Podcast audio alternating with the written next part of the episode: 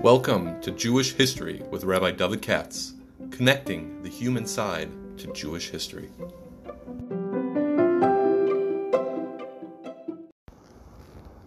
For sponsorship opportunities or to support this podcast, please visit our donate page at www.support.rabbidavidkatz.com. Uh, tonight, after I said I was in the, away out of town for the weekend, so I just had to rush all this kind of business. And uh, as you know, the name of the series is Polin, Poles and Jews in 2018, trying to be friends, but prevented by different versions of a common history. And tonight is the fifth lecture, entitled Poles and Jews in the Holocaust and After, Poles and others in the Holocaust and After.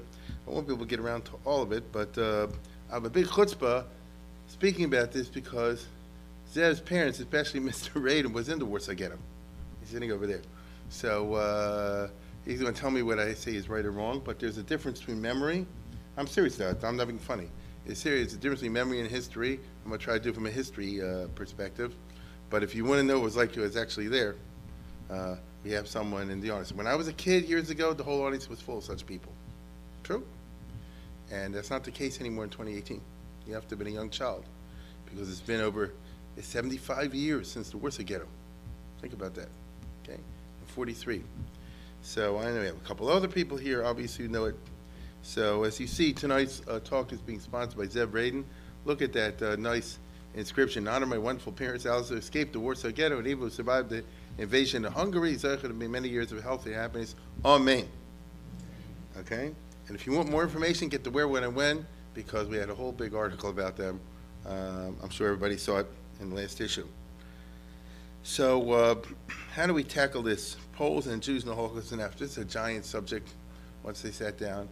And even if I have five or six hours, as I usually do, to scratch the surface, it won't be enough, so I'm going to break it as I see it.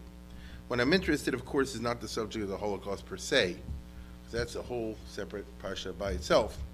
And we actually have someone who's an expert here in that, uh, Professor Shapiro.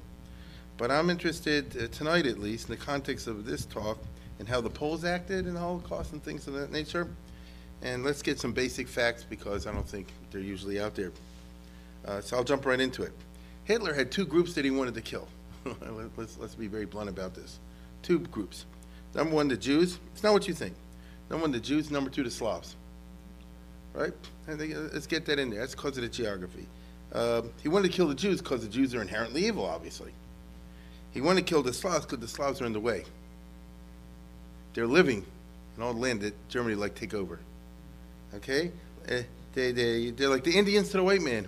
Hitler would tell the Americans, what are you making fun of me for? You did it to the Indians? Let me put it this way. What's the name of the rivers here? The Susquehanna, you know, right? All these different Indian names. What happened to the people over there? Gone.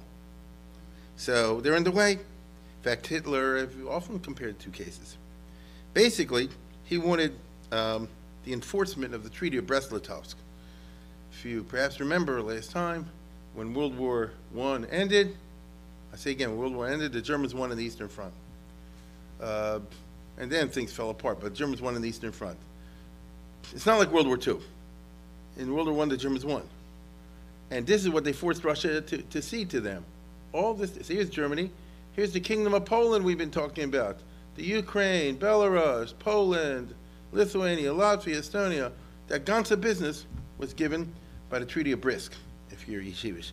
And, uh, uh, and then, as Hitler would see it, they stole it from us because that was really done in the beginning of 1918 when the Germans were winning, and by the end of 19, the Germans had lost and they had to give everything up. So we want it back.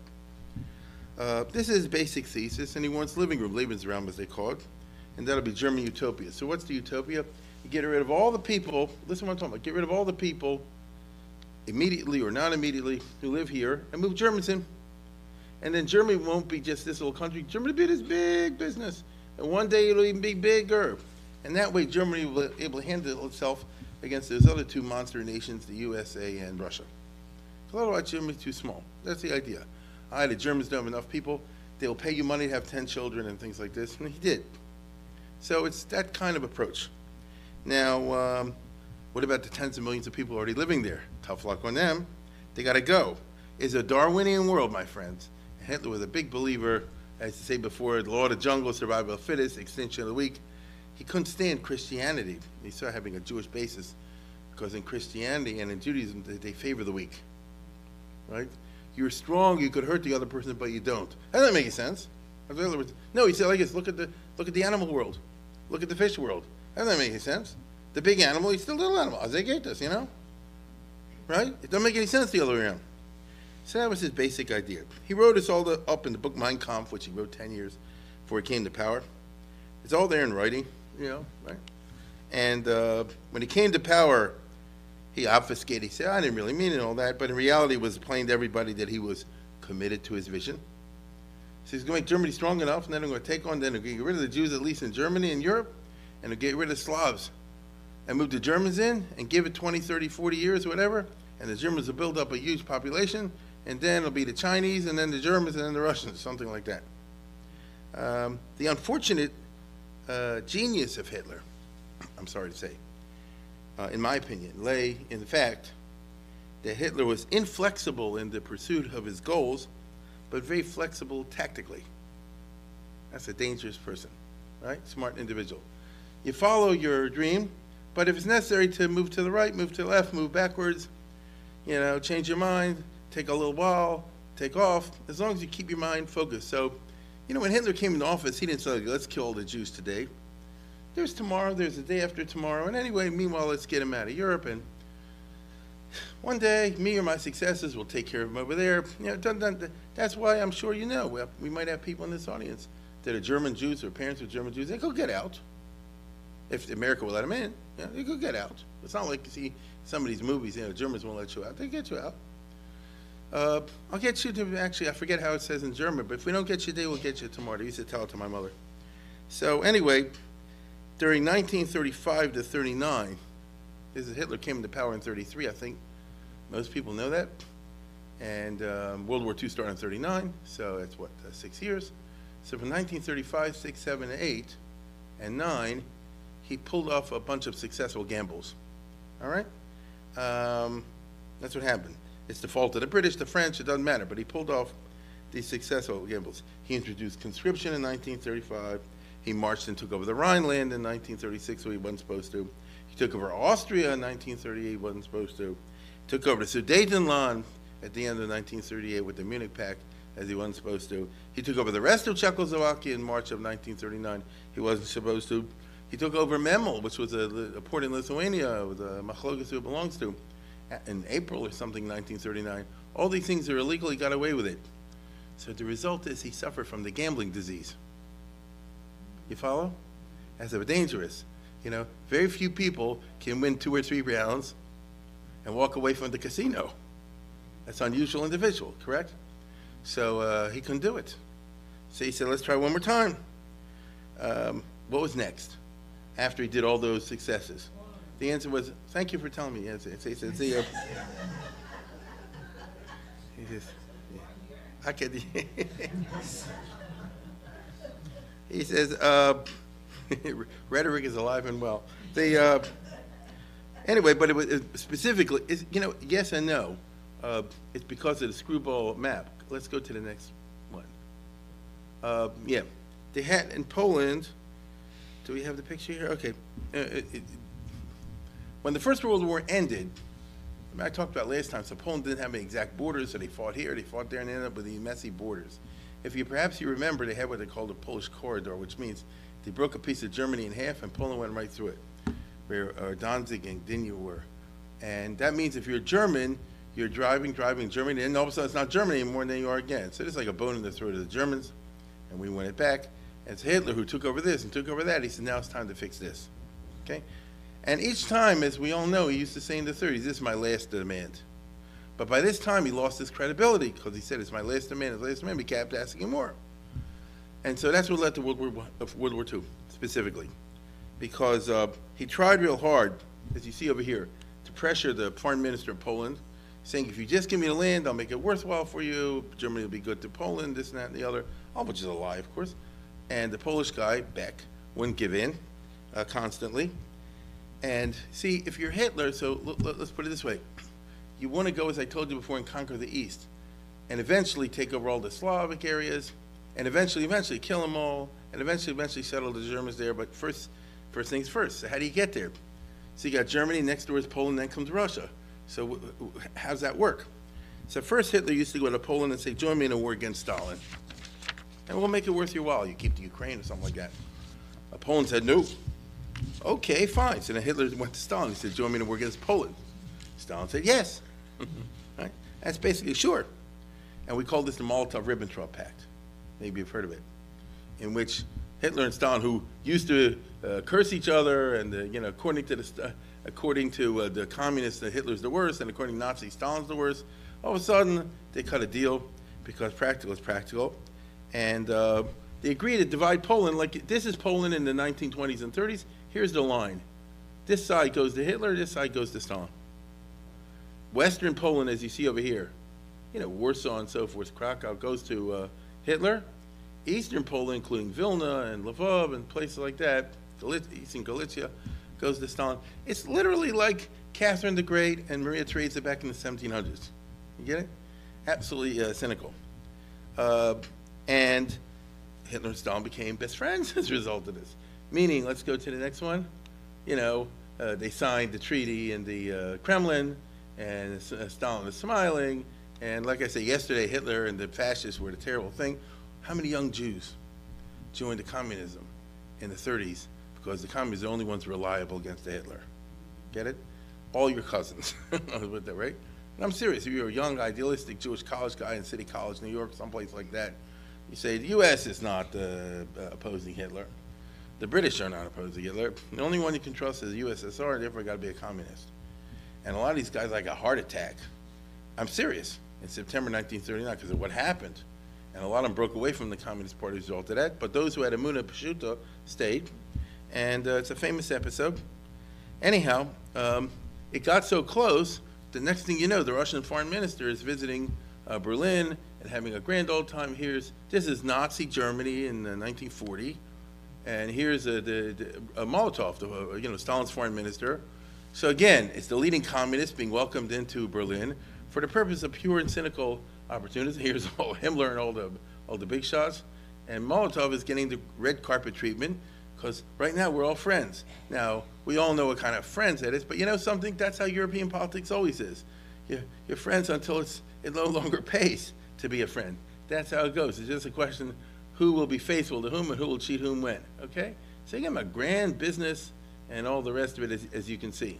Um, now, this is really a case, and let's go to the next one, of a, breath, a, a, a breathtaking cynicism. It's a famous cartoon by in British paper. Read, read what it says. Scum of the earth, I believe. Yeah, bloody assassin of the workers, I believe. You know, now they're, and they're standing on the dead Poland, aren't they? You see? So uh, now, what happened? Hitler, by making this deal, assures himself that when he attacks Poland, the Poles will not be helped by Russia. Hope I didn't lose you. On the other hand, Poland had been given a guarantee by England and France. That's interesting. Why would England and France, I'm talking about Neville Chamberlain, give a guarantee to Poland? The Poles didn't even ask for it, they gave it unilaterally. Okay? So that's very, very interesting. Why would they do that? Let's go to the next one. After Munich conference, Chamberlain realizes that Hitler's been fooling them. Now, maybe he should have realized it earlier and so on and so forth, but it's interesting. And by the time you get to the early middle of 1939, I'll tell you very specifically. At the Munich Pact, they said, we'll leave Czechoslovakia alone, just give us the Sudetenland, the German parts. But then he took the rest in March of 39. But you promised. So I see from over here, you're a liar. Once I see he's a liar, so then what's going to stop the next thing? Okay? And obviously, Poland will be the next thing. And so the only way to stop Hitler is to say, listen, you fooled us once, you fooled us twice, but not, not another time. Next time you do something, it's going to be a war. Right? Now, Hitler didn't believe that they meant it, but that's what they said. In attacking Poland now, because, I mean, he didn't believe what they said? Because they did fight and attack Poland, right? Even though they had a promise of help from England and France. I'll repeat, my friends, that is how World War II started. Over the Polish corridor and the Anglo-French guarantee to Poland in case there is aggression against Poland from Germany. That is what happened. Now, um, in attacking Poland, Hitler took a gamble. He figured, number one, the Allies won't uh, honor their commitments. They won't go to war because they're chicken. And indeed, if you know all the inside nitty gritty, England almost didn't go to war. Right? That'd take too long to go into. And number two, even if they do go to war, I'm sure I can fight them to a standstill, so all will be well for Germany in the end. No, they're not strong enough to defeat us. Uh, I don't have a two-front war because I have Stalin and my friend over here. So on a one-to-one basis, if there's one front, we can either beat them or hold them back, and they don't have the stomach for a long-term war. They don't have dictatorships, they have democracy. Democracy don't have stomach for long-term war usually. Public doesn't like it. And all will be well in the end. By the time it's over, we'll come to some kind of deal, and I'll end up with the Poland part anyway. If I don't get all of it, I'll get part of it. That was the cheshbon how we went to war. And that's why on September 2nd, 1939, he declared war on Poland, or at least he said the Poles attacked me and invaded them. The next day or two, two days later, England and France Taka declared war on him. And he was like, what? The Second World War was on. And to his slowly increasing horror, Hitler will realize he got himself into an unwinnable situation. Because little by little, as the, it's a very fascinating human story, as 1939 and 1940, everything unfolds, you start to see it's not going to end. Not when Churchill became the prime minister in May of 1940 of England. It's not really going to, that might, but it doesn't look good. So his calculations were wrong. Of course, he considered himself a total genius, knows everything all the time, so he's never wrong. But was wrong. Now, um, I mean, what, what I mean by this is sooner or later, England, France, and, and Russia are going to team up against him. And then where's it going? He never, one, I, mean, I don't care how powerful Germany is, and they are. They're very good soldiers. You can't take on the ganze Welt.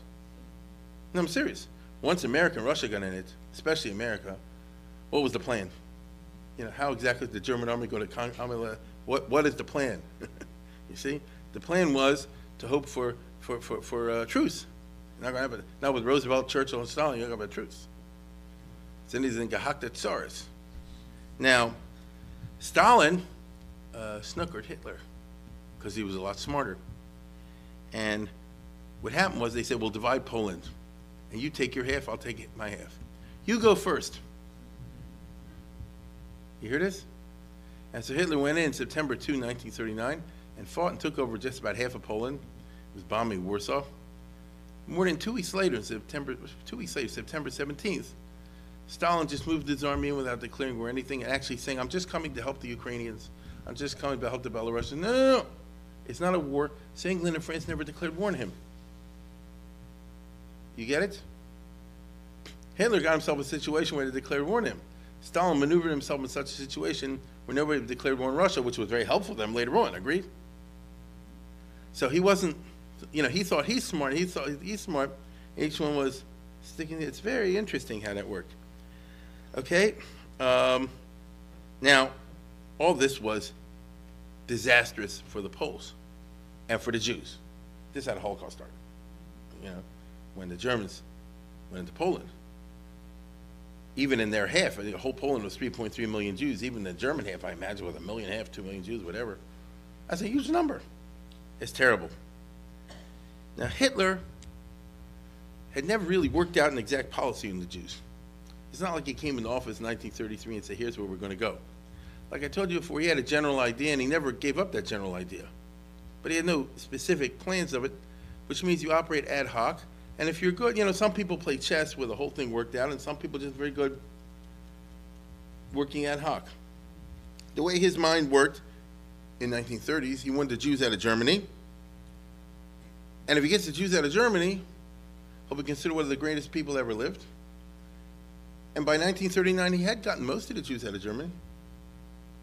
The old ones were dying. The young ones, whoever could, left. Whoever, uh, you know, a lot went to Palestine, a lot went to America. Like I said before, I'm sure there are people in this audience whose grandparents or something like that are German Jews who came to this country in the 30s, legally, legally. So uh, he made considerable progress. He caused, there were 600,000 Jews in Germany when Hitler came to power. I think by 1939, probably 200,000, something like that. So you could say, look, I'm making, you know, uh, big progress. Um, But then things got complicated because in 1938 he picked up Austria and Czechoslovakia. So that adds another 200, 300,000 Jews. I mean, you know, you, you set the clock back, got to start all over again. Right? Here everything was going great. It's the Jews' fault, of course, right? It's not his fault. It's the Jews' fault for being there. But this is how he looks at it. Uh, and now it gets even worse because in September 39, he takes over half of Poland. Instead of 200,000 and now 400,000, you have a couple million. What are we going to do with all that?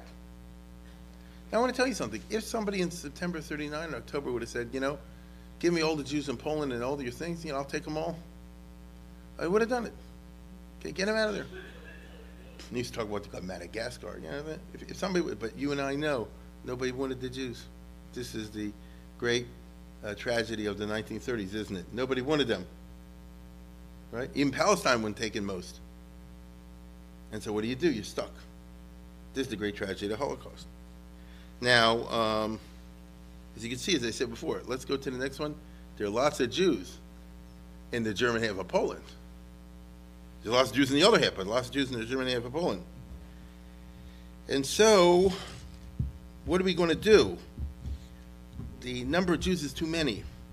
The Hitlerian logic was slowly but surely moving to the final conclusion, of course, which would be mass murder. Because what are you going to do with them? You get it? Like I said before, if somebody would take them in, go. If Stalin would take them in, move them to Siberia, give them to eight.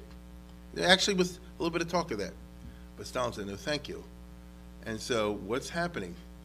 If there's nowhere for them to go and there's nothing to do, he didn't say it overnight, but you know, you could anybody who you know was thinking this through in Hitlerian terms, in National Socialist terms, got to say well, the, the only thing to do is just you know get rid of them. That's it. Okay. Uh, here we encounter a theme of tonight. It's a very dangerous one, and that's what I call the evil beauty of um, extermination. Because if you kill them all, it taka works.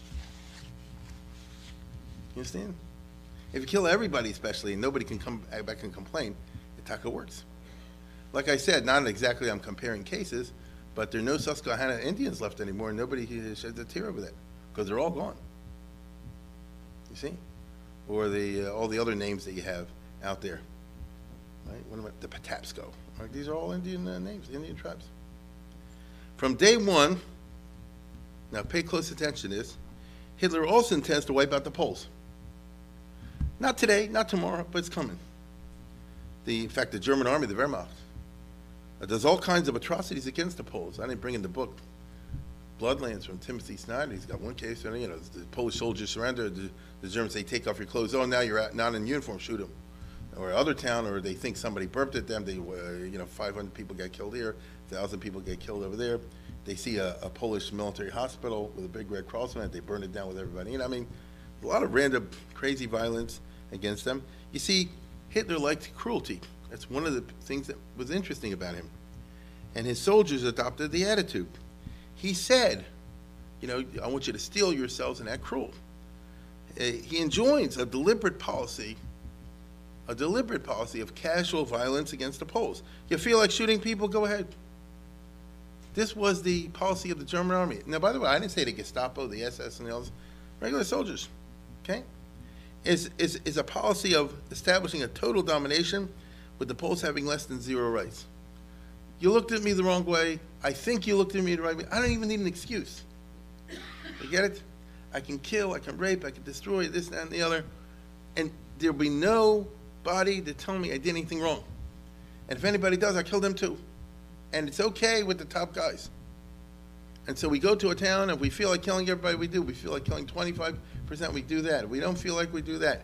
It's this dropping deliberately of all rules that no one had actually encountered before.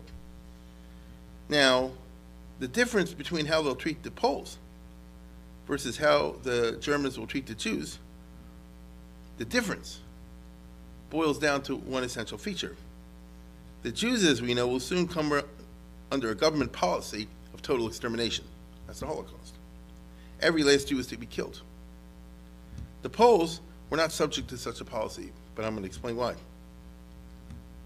So, in other words, each one suffered this random violence, And you have places where they burned it down, uh, a building down with a bunch of Polacks in it, and other places where they burned the building down with a bunch of Jews in it. And like I said before, they're going to the hospital and destroy everything, the Polish or Jewish. But as you and I know, the way events unfolded in 1940, 41, 42, and 43, the German government moved to a deliberate and formal policy, which they announced to the bureaucracy. They didn't announce it to the public. They were out to kill every single Jew, period. End of story. That's the policy. Little children, they're gone. They were maybe going to head, they were eventually going to head that way with the Poles, but it never, it never happened. So a lot of Poles got killed here and there and the other, but not as part of what I just described. Let me amplify. Hitler was in principle planning one day to do the same thing to the Poles, but it turned out that killing millions of people is not so simple as you imagine. I mean, it's physically not so simple. Now you say, what's the problem? You just shoot everybody. It, it's not so simple. It would take the Germans a couple of years until they basically wiped out uh, Polish Jewry until 1943. And that's when you had a passive population that just get on the trains and move in there. I'm just telling you, the physical logistics of moving people to the place where they die takes time, it turns out. Nobody knew this because nobody had tried this before. Okay? But this is, as we all know, look, it's the nine days, so I can speak about this frankly. This is the worst thing that happened in Jewish history. Uh, so it would take a couple years for the Germans to do it. And even after they finished, by 1943, there were a few survivors around. And that was the stupid, helpless, rootless Jews. To kill about 25 million Poles, not 3 million Jews, uh, would be a technological and logistical challenge. Do you see what I'm saying? Take a long and big operation. Hitler was confident that Jew- German genius could solve the problem, but you need time and space and effort, and that never happened. Unfortunately, the clock never ran out fast enough. The war did not end fast enough for the to, to help the Jews, certainly the Polish Jews, as unfortunately we know. But it did run out, and he didn't have a chance to do it to the Polish non-Jews, to the Poles. Uh, this is where chronology becomes important. So I hope you'll keep in line with what I'm going to relate to you now. Hitler conquered Western Poland in 39, September 39. For the next year, from 39 to 40, he fought and defeated the French, and he preserved his alliance with the Russians. It's all during 1940, him and Stalin are buddies. In other words, he had a free hand in Poland. Agreed? Nobody's interfering. By late 1940, Hitler decided to invade Russia in 41. It takes time. His officials, the guys under him in the different government departments, were bureaucratically moving, slowly but surely, towards a formal, explicit policy of mass murder of all the Jews. Because if you want to run a good organization, you know, what's the first thing you got to do? You know, define your goals. Isn't that right? Be very clear about it. Mission statement, as we call it today. So let's not shoot the bull. What's this all about? Our goal is to kill all the Jews. By 41, the Germans made plans to invade the Soviet Union, and when they did, in June, they sent shooting squads to kill all the Jews that they were encountering. Now, I don't want to get you confused. I, no, let's go back for a second. I'm not talking about the people here, because they were already conquered by Hitler. When he invaded Russia, it means he attacked here and went all the way this way. Okay, again, the German army attacked here and took over all this and beyond. You see? So, as far as the people in the new territories that I just described, Hitler says the way we're going to deal with that is just shoot them. So he sent a lot of shooting squads with the army and uh, kill everybody you encounter. And they did. In six months, June to December of 41, the Germans shot the Germans and their buddies because they found a local people more than willing to help them, uh, which is a story by itself, not the Poles, but the others. They killed one and a half million Jews. They shot one and a half million Jews. So if there's altogether six million or really five and a half million Jews in the Holocaust, so one and a half million is just from shot, you know, from bullets. They call it the, now the technical term is the Holocaust of bullets. They go to towels, they go to punish, they round everybody up and take them out of town, and dig a hole and shoot them and, and cover it up and go fight there. That's what that's what it is. Uh, but I haven't discussed what they're going to do with the Jews over here. You see, in the parts that weren't in the front. They didn't send shooting squads here. That was to go forward into the new areas of the Soviet territory, which basically amount to half of the old Kingdom of Poland. So this is where we get the big numbers of the millions and all, you know, the, the, the terrible stories. Uh, now, by the end of this period, which would be the end of 41, I'll repeat what I said. They invade Russia in June of 41, and in six months, by the end of 41, they shot one and a half million Jews and so and so many non-Jews, and there you had it. By the end of this period, a number of perfect storm factors come together to lead to a full-scale government project to carry out the industrial extermination in specially constructed extermination camps in Poland. And that will apply for these guys. Go back, one, go back. That'll apply for these guys. You see? Now go to the next one. This is the area the Germans will conquer from Soviet Union. They'll get this far, which is pretty far. That's basically equal what I've been talking about this whole uh, uh, lecture series. It's the old Kingdom of Poland, isn't it? You see? It's the Ukraine, it's Belarus, it's Lithuania, Latvia, Estonia. And, you know, a ton of Jews live there. Okay? Ton of Jews. Um, this is the, in other words, what I'm pointing to right now is where they had the shooting squads. Okay? Uh, Babi Yar. I mean, you, have heard of these things. Even that's a little bit later. Um, so this is how it worked. Um, by the end of the period, as I say before, uh, it would not be hard to kill the Polish Jews located in Poland back in lines if you set up these industrial situations in which you can commit mass murder on an industrial basis. They eventually came up, as you know, with the gas chamber. That's in order to do that. Uh, now, one fact is that by this time, if you get to, this is really Pearl Harbor time. I'm telling you what's happening in Europe when the Japs bombed Pearl Harbor and we went to war with the Japanese and then Hitler declared war in America.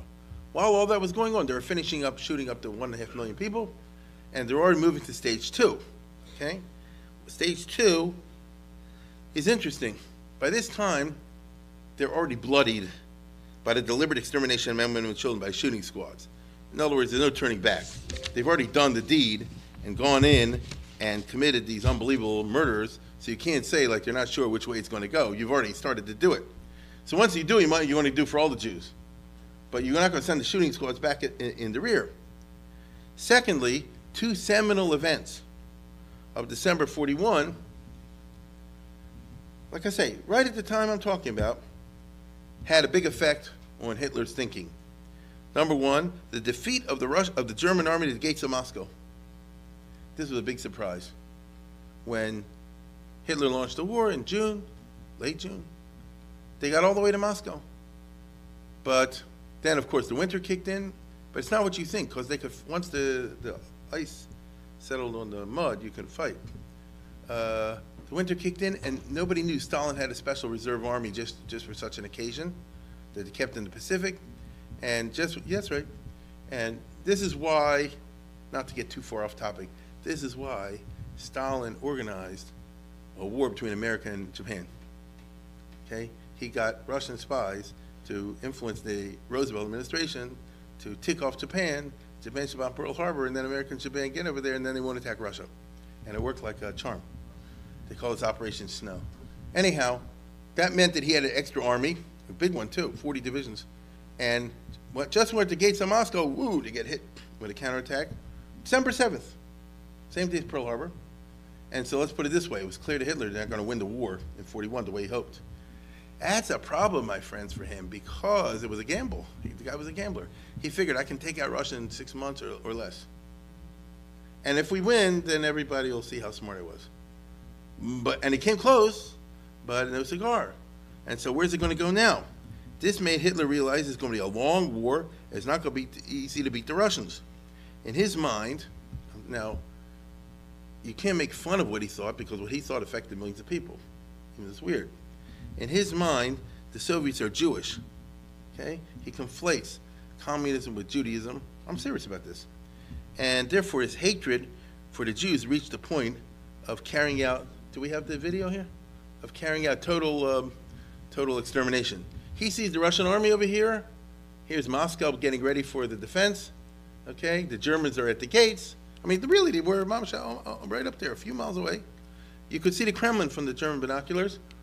Uh, here's the uh, uh, secret forces that nobody knew about, uh, Stalin's extra army, okay, who were equipped for fighting in the, in the snow, and they hit the Germans right in the nose, and that combined with the winter uh, meant the Germans had to retreat. In fact, the, the, Russians came close in December 41 to wiping out entire, to doing a Stalingrad. It didn't happen, but they came close. They almost destroyed the fourth, German Fourth Army. So notice Hitler had a big crisis on the Eastern Front, and all of a sudden his godless about quick wars and blitzkriegs kind of went away, and uh, the Russians therefore proved to be more formidable than anybody had uh, had planned on. This is Moscow getting ready for defense, and so that one. I'll say it again. You and I look at this, you see Stalin. Hitler looks and he said the Jews. Okay, I mean who's Stalin representing? Who's the, the, the power base or something like that, right? It's hard to figure out how he saw it. But uh, this conflation of Judaism and communism we talked about last week. All right? All right, let's go to the next one. And then the second thing that happened in December is Pearl Harbor, which Hitler didn't plan on, but now America was in the war. By the way, he did the stupid idea of declaring war in America. America did not declare war on Hitler. You know, that's, that's another one of his uh, idiot things. Anyway, um, since America was now in the war, there's no reason to hold back on killing all the Jews. Do you get it? If America was not in the war, then you feel a little, maybe it'll tick off the U.S. government to do something. Maybe Roosevelt, Roosevelt will get angry. Maybe world opinion will go against Germany. But now they're against us anyway. To hell with it. You see, like that. And anyway, he was convinced that Roosevelt, of course, is really Franklin Finkelstein Roosevelt, as, as Goebbels called him. And, well, you can see he's Jewish, right? I mean, he's got a Jewish face. I'm talking what the Nazis said, not what I'm saying. Okay, that's what I said. Look at that. You know, it's not an Aryan face. Okay, and so that means that uh, Hitler and the Germans, who were on his side, were convinced that the World War II was a Jewish war. Okay, a Jewish war. And uh, I want to tell you, there were Americans, fortunately only a few, that felt exactly this way, and they said the whole thing, and our kids are getting killed, and for the Jews. You see? Now, in Hitler's mind, England and the USA shouldn't be fighting Germany. Why are they doing that? I'm not against America. I didn't do anything to them. And even England, it's only because they attacked me in Poland. I didn't ever attack England, right? And anyway, now I'm fighting Russia, so why should they help Russia? If they do it, it's a Jew thing. Must be that America and England, the power behind the throne, is some Jewish fellows. And since the Jews are dooming my plans to win the war, it messed me up. So the question now becomes how can he win the Grand Alliance? How can he beat the combination of U.S., British Empire, and Russia? In the back of his mind, Germany may lose now. He starts to realize this because if this particular team is in office, Churchill, Roosevelt, Stalin, they will never make peace with him. He was used to kind of politician like Chamberlain, you know, after a while you can make a peace. But these three guys, they're kind of like famous in history because they said there will be no peace. What was the famous slogan of Roosevelt? Unconditional surrender, you understand? Uh, and they said, you're only making things harder. Germans won't surrender. He says, I mean it though. you follow? What, what did Churchill say? He said, we'll never parley with it, you know all that. And so if you were Hitler, you're freaking out. If that's the case, then I'll tell you one thing. I don't know what the end's going to be, but the Jews not going to win. Now, this is a weird way of thinking. How are the Jews not going to win? I'm going to kill all the Jews in Europe. How's that going to stop America, Russia, and England from beating you? Fragnish cautious, you know. The, uh, it, uh, I'll deal a blow to. You, you, you understand what I'm saying? How is killing the Jews in Poland or Hungary going to defeat Eisenhower's army, you know, Stalin's army. It will. And he's made famous for making the same speech a couple times where he said the Jewish thinks, international Jewry thinks that uh, the next war will bring down the destruction of, of, European civilization. They will find out that no, it brings the Ausrottung, the extermination of the Jewish people in, in Europe. And by the way, he carried it out. Right? He says, I'll be a prophet today. Hitler said this. I'll be a prophet today and you'll see who laughs last. And we can't laugh at him because he did it. Right? So uh, whatever happens, the Germans, the Jews not win. As a result, right after Pearl Harbor, you have that famous episode that they made movies about now, you see in a second, where all the top German bureaucrats and officials get together in a uh, fancy mansion, and they say, this is how we're going to, from now on, the orders from the top down to go for it. I'm giving you orders like if I was the CEO of a company, and the goal is to kill all the Jews in Europe. Now the question is how and when and so on and so forth. It's a German movie. I'm gonna show you in a second. German movie with English subtitles. Uh, Americans made it their own English movie. A German movie where Reinhard Heydrich, the uh, Hitler's like number three, number four, big ass. uh, He was under Himmler. Uh, convokes a gathering of, like we would say today, an interdepartmental uh, committee, because that's, if you want to do it, you do it right. Agreed? If you're going to, if the United States government is going to do something, we want somebody from the Interior Department, from the Justice Department, we want somebody from the Transportation Department, you know, we, if if you want to do it in coordinated fashion. So it's Germany, you got to get somebody from the Foreign Office, you got to get somebody from the Transportation Ministry, you got to get somebody from the Finance Ministry, because what are you going to do with all the money that's usually behind? You got to get some money from the uh, Attorney General's office, because how do you define who's a Jew? You got to get some people that, you know, you, you you understand what I'm saying? And that's scary, because that means they're really going about this in an organized bureaucratic fashion, and he will save it. I'll say it again, this is a movie the Germans made, not me, in 1980s. Okay? And you'll see, say, just what I told you, he says Hitler made up his mind, since we're at war with America and all the Jews anyway, uh, that's it, we're taking them down. Look at this. Ist eine Heydrich. Der Meinung, dass die Juden ihren als Geiseln für das Wohlverhalten des verloren haben. Kriegseintritt der USA eine völlig neue Lage. Die jüdische Einweisung des Reiches ist damit komplett. Aber besonders enttäuscht zeigt sich der Führer von England. Hat bis zuletzt gehofft, es würde doch noch Vernunft annehmen und unsere legitimen Wünsche anerkennen. Lebensraum im Osten, angemessene Rolle in Europa, Lösung der Judenfrage durch Auswanderung. Wir hätten auch mit England einen Frieden finden können. Wir sind der gleichen Rasse, aber wir haben immer nur ein Nein gehört. Der jüdische Einfluss hat sich also auch in Downing Street durchgesetzt. Ja. Geduld des Führers ist erschöpft. Es macht ja wirklich keinen Sinn in einem Augenblick, als die Abwertung mit dem Weltjudentum aufgenötigt wird, die Juden unter unserer eigenen Herrschaft weiterhin zu schonen. Das ist die Situation. Ich verstehe. There there you have it, right? And I think these are more or less taken from the surviving protocols that, uh, they- that survived, you know, they have the records of the, uh, of the conference. Professor Shapiro could tell you better than I. Oh, there you go, okay, yeah. But most of the copies were gone and one survived in a, in a bombing and thing. Anyhow, um, the US, uh, fifteen years later, twenty years later, made an American movie with Kenneth Branagh. Uh, it's called Conspiracy. And they do the same thing. Uh, they just have it in English. And you'll see when it gets to the part, uh, and I'll tell you again, they're talking, how about trucks? How about shooting? How about this? How about that? And this takes so slow, and you have millions of people to deal with. How do you do it? And finally, the guy- Heydrich will say, no, we got this worked out now. Eichmann, I said, we got this worked out. There's this thing called the gas chamber, and it's industrial, and we can process so and so many units. And they do like in Europe, which is you bang the table instead of clapping. You understand? In this country, we clap. Over there, you bang the table. Take a look at this. the great trial. Now, uh, where did we stop? Last remark was by General Freisler. The Jews go in red. Eichmann, come out Heydrich. pink. That, Yes. that is progress. The side effect of CO gas. Now, there is more to say about that. Studies are moving for something even faster, other faster and cheaper a business gases meeting. that could be used. Cyanide is being tested, uh, various forms. Electrocution too. Uh, electrocution, too. Yes, right. There is a research being done to see whether electrocution can even more uh, effectively, quietly, put an end, uh, a period to the end of the sentence. Say one truckload an hour, including putting the contents in, running the engines, removing the contents, cleaning the inevitable soiling. On a 24-hour schedule, 1,440 a day times 20 trucks. 20 trucks, that's 28,800 a day. 10,512,000 in one year. But I cannot imagine you could operate consistently at that rate, not to mention disposal. Gas vans are a short-term field solution. We have three camps where permanent gas chambers will be operational. I'm sorry? Yes, I was about to mention Belzec, Sobibor, and Treblinka before General Hofmann was taken ill. It was a fine cigar.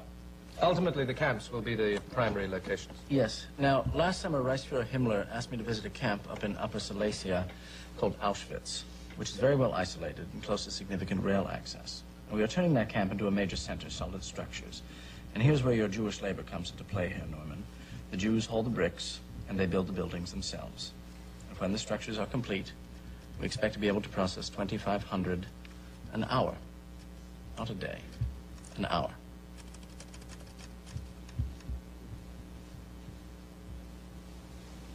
And those numbers look a lot better. 2,500 an hour. 2,500.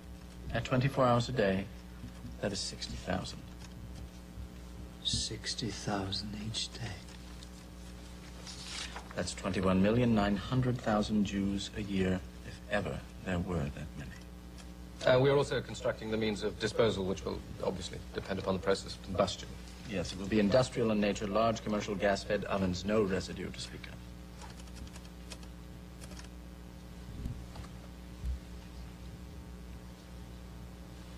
Sixty thousand Jews every day go up in smoke. We can achieve that. Imagine.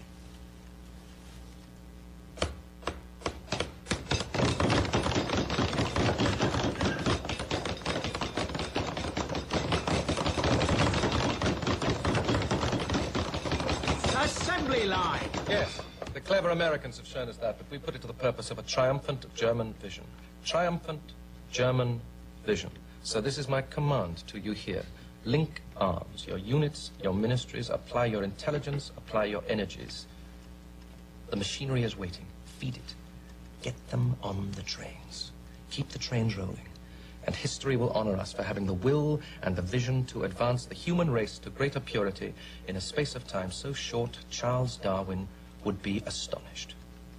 Now, I want to bring this meeting to a close. The one matter we have had to postpone is the point at which mixed becomes wholly German or wholly Jew. That line will be drawn very quickly. Uh, I am not trying to rewrite your law, but I am invoking Okay. purist principle. um, This really His happened. word Everybody should see this. is above all written law. Especially in nine days. This you can watch on Tisha B'Av. Um, because it happened. One month, this is about a month after Pearl Harbor. I'm just trying to show you. So this wasn't the beginning of the, when Hitler came to power, and this wasn't, you know, time of the beginning of the World War II. The Jews in Poland, especially the western half of Poland, Warsaw and such places, Posen, uh, had been under the Germans for what, two, three years already. Okay? Now, they were put into ghettos, and, and the, the malnutrition, and the people died from this, that, and the other, starvation. But the organized program that you and I immediately think of when you talk about the word Holocaust is quote unquote relatively late in the day.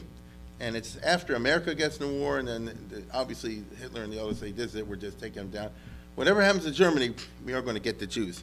And they did, because if this is January or so of 42, over the next six, seven, eight, ten months, 12 months, 13 months, 14 months, they kill all the Jews in Poland. That's what happened.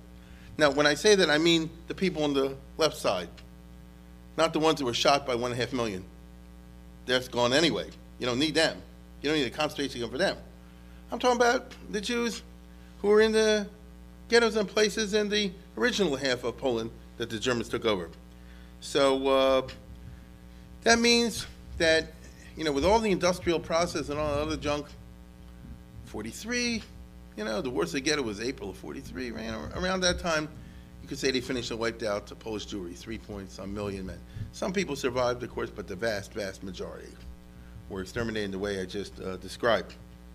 Now, why am I going through all this? Um, to explain to you that exterminating the Poles was something the Nazis couldn't get to right away. It took them till 43 to work at the Jewish business. By the way, once they set up all the concentration camps, and incidentally, I'm talking about really extermination camps. You know, Belzec and such places wasn't like Auschwitz. You got off the train, you went in, it's over, done. You know, some we think of Auschwitz and some other places, and Professor Jabir tell you better than I can. They were like part work and part um, extermination. So you you will find survivors from Auschwitz, not many. Uh, I don't know. Are there any people from Belzec and Majdanek and such places like that? Here you go. Ten, ten people. Hold that. You hear that? So in other words, there's no, like you see in the movies, you know, barracks, and this, that, and the other. No, you get off, eh, done, over. So it was really an industrial situation. And even so, given the shifts and back and forth, because, you know, nobody knew in 1939 which way the future was going to be. So you're already holding by mid-43 or something like that, but they finished quote-unquote with the Jews, right? Using those things primarily for the Jews. Of course, they did also not only Polish Jews, you know, did the Greek Jews and the other, you know, but, but this is the basic idea. And so, um, why am I bringing this out? The Poles would have to wait their turn to be exterminated, according to Hitler's plan, till at least second half of 43, if at all. Well, guess what? By the summer of 43, the war had taken a sharp turn for the worse as far as the Germans are concerned. On the Eastern Front, the Russians won two giant victories. The Germans had two gigantic defeats, gigantic defeats in Stalingrad and Kursk. Okay? Everybody's heard of Stalingrad, not so many people heard of Kursk. But basically what happened is the Russians wiped out whole armies, whole armies. Uh, I remember a quarter of a million Germans, something like that, surrendered at, at, at Stalingrad. So you in another quarter million, got killed for whatever, and Kursk, similar numbers. After that, in the words of Winston Churchill, the Red Army has clawed the guts out of the German cat. You understand? So uh, Hitler was, the German army was wounded. And that means that from then on, it's a one-sided war. Okay, from Kursk going from July or so, middle of 43, throughout the rest of 43, all through 44 and into 45, the Germans always retreating, the Russians always advancing. It's just sometimes the Germans can block them for a little while, okay? But the Jews are always always retreating. I'm sorry, the, the, the, the Germans are always retreating. Um, and that means that slowly but surely, Stalin's armies are getting closer all the time. So they never have time to get around to killing all the Poles. Do you follow what I'm saying? Uh, the German army had its hands full just trying to hold on to the Middle East.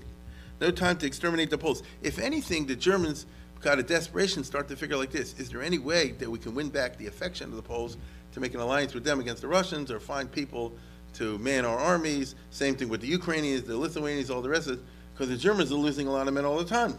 And so, can you somehow or other get these others? Only in Europe can they think like this. Yes, I killed your mother, your father, I destroyed your sister, all the rest of it, but that was yesterday. Now let's make a. I'm I'm serious, it's unbelievable, you know? Anyhow, here we have, as I said before, um, uh, but if they could figure a way to do a deal with the Poles, they would have done it.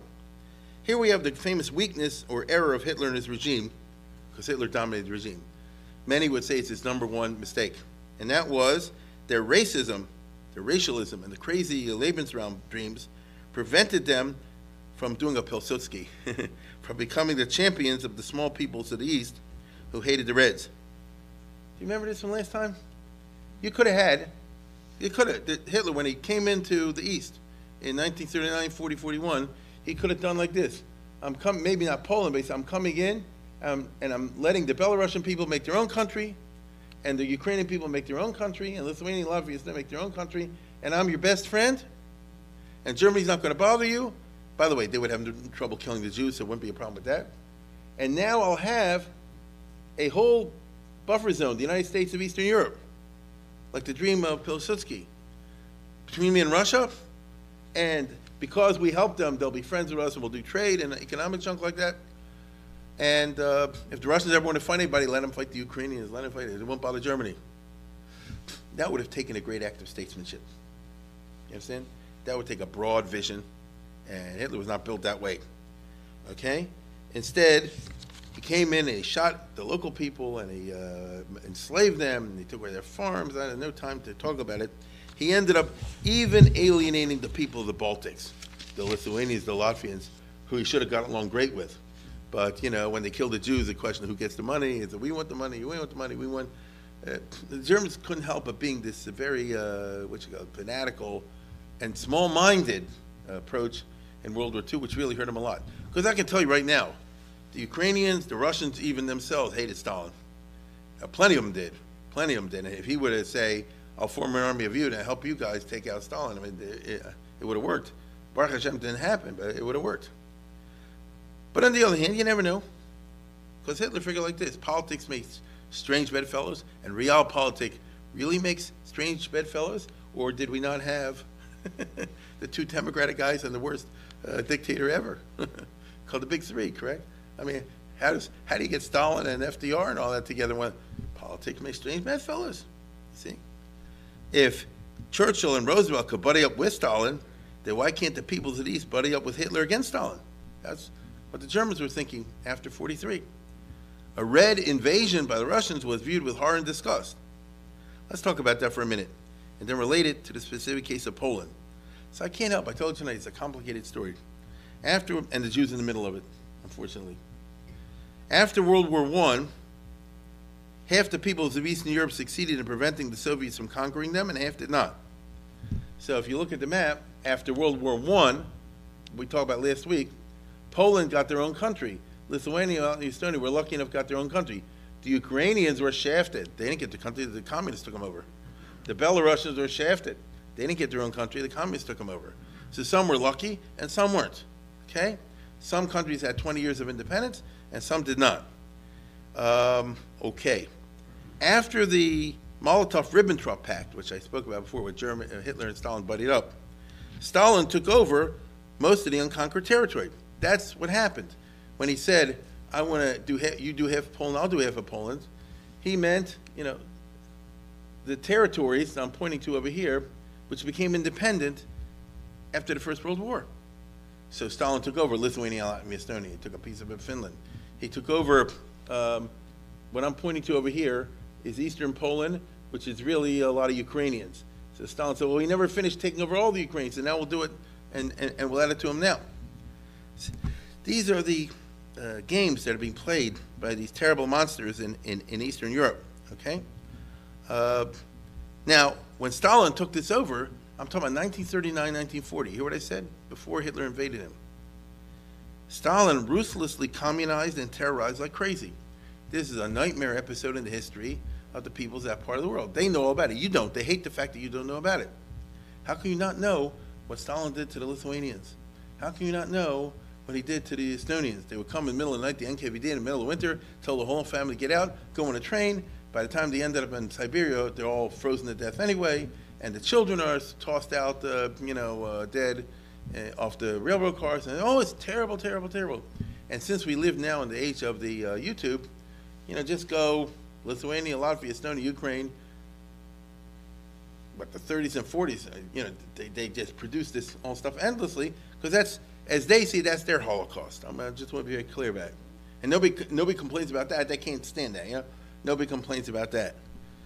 Okay, so it was a nightmare for the people in the Baltics and the peoples of Eastern Poland and Bessarabia because the Russians, like I said before, anybody of a certain class was just uh, shot or arrested and you never saw them again and worked to death in the mines and families were torn apart and whole properties were taken over and you know it was what it was now um, and then in all those territories everything i just described you happened in 1940 to everyone's surprise one year later hitler came in and took it all over. Do you get what i'm saying? If you lived in ukraine or you lived in lithuania one of those type of places vilna let's say one year the russians come in and a year later the germans come in. You follow? Now, um, when the Germans come in, the people were happy that the Soviets were gone, but pretty soon they were disappointed by the Nazi attitudes because the Nazis said, I guess, we're in charge, and before the Russians exploited you, and now we're going to exploit you. But when push came to shove, if you asked a regular Ukrainian living in eastern Poland or Lithuania, if, if you have to choose and you can't get to pick freedom, who would you rather have, the Germans or the Russians? Rather have the Germans. Does that make sense? Because the Russians communized everything. Now, uh, because they figured that Germany will give them a better deal, and they were very angry when the Nazis made it clear that they would give no independence and they actually intended to reduce everybody to helots, to slaves. Uh, so, on the other hand, it wasn't too long before the Germans were the retreat and on the defensive. So that's why they have these movies and novels. You see a family in 1939, and then you see it in 1940. The Russians show up and everything turns upside down. And then you see her later, the Germans show up and everything turns like down. And then you fast forward another two years and the Russians are coming back. This is what they call living at the wrong time in the wrong place. Like I said, if any of you had parents that came to this country before the Second World War, go to the cemetery this week. It's the nine days and say thank you. You know, uh, it was a terrible time. And so pretty soon the Germans were under retreat on the defensive. At that point, the Germans did not have to oppress the locals anymore, even though they'd done so previously in many places. Instead, the Germans armed the locals. They said, Adraba, go and form partisan groups and fight the Russians. you see?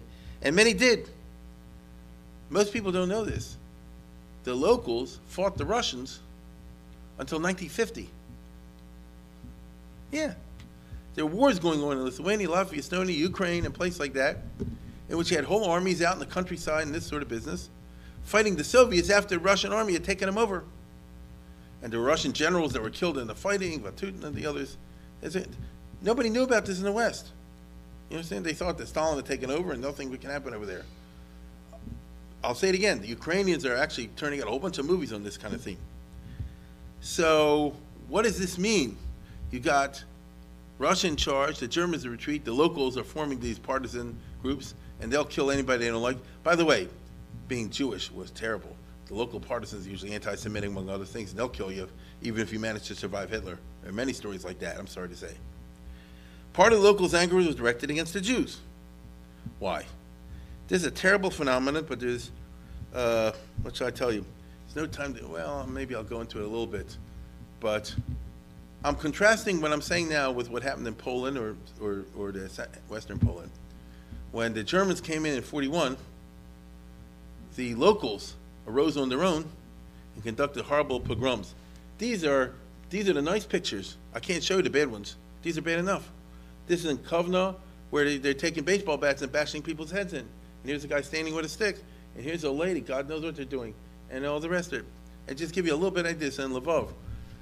Do this all across the line of advance of the, of, of the German army. And you say, I'll say it again, this is your neighbors and all the rest of it, not the Germans. Okay?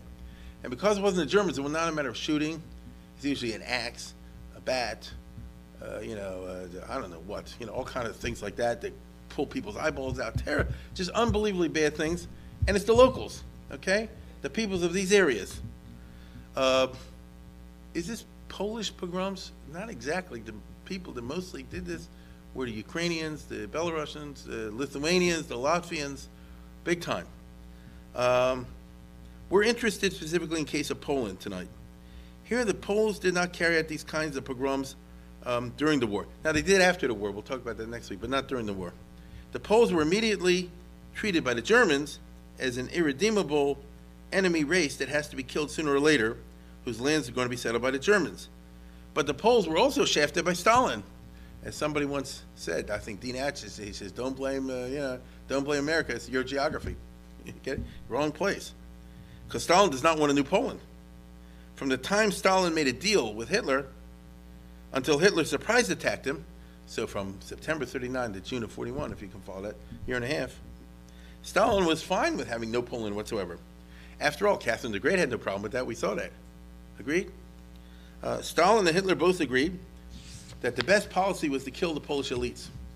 Anybody who's got a high school degree, anybody got a college degree, anybody's a pharmacist, anybody's a lawyer, just kill them. You understand? That way, they won't have a leadership class. This is very interesting, okay? Uh, Stalin, I don't know if you heard this or not, had a bunch of Polish prisoners, officers, captains, colonels, generals, and things like this, and he shot them all in basements. It's called Katyn. Again, the Poles made a very famous movie about this a couple years ago. Happened over and over again. Here's the, the Poles have no idea what's going on. They're taken to a prison. They think it's a prison. They pull the guy out. These are Russian guards with the blue caps. And the guy comes out. He's a general. He's a POW. Where am I going? They say, come into the building. Come into the building. Okay? He goes in the building. You know? he obviously has an idea. They say, give us your belt, which is kind of interesting, you know? No, he can't run away, you know? And second, all the Russians can use it. And so now go in the building. Okay? And once you're in the building, you got to be processed. Now you figured out what's going to happen. And they'll have a chance. And they just make an ID, make sure they got the right guy. He's a general, right guy. Once they got the right guy, Документы генерала, we'll make sure your file is in order, you know. eh? Yeah, рожденного 2 апреля No 1892 problem. года. Согласен. Согласен. Got to sign it, tie the hand so the guy shouldn't make any trouble. And take him to the other room and say Shalom Aleichem. Right? The end of that? And then you wash the floor.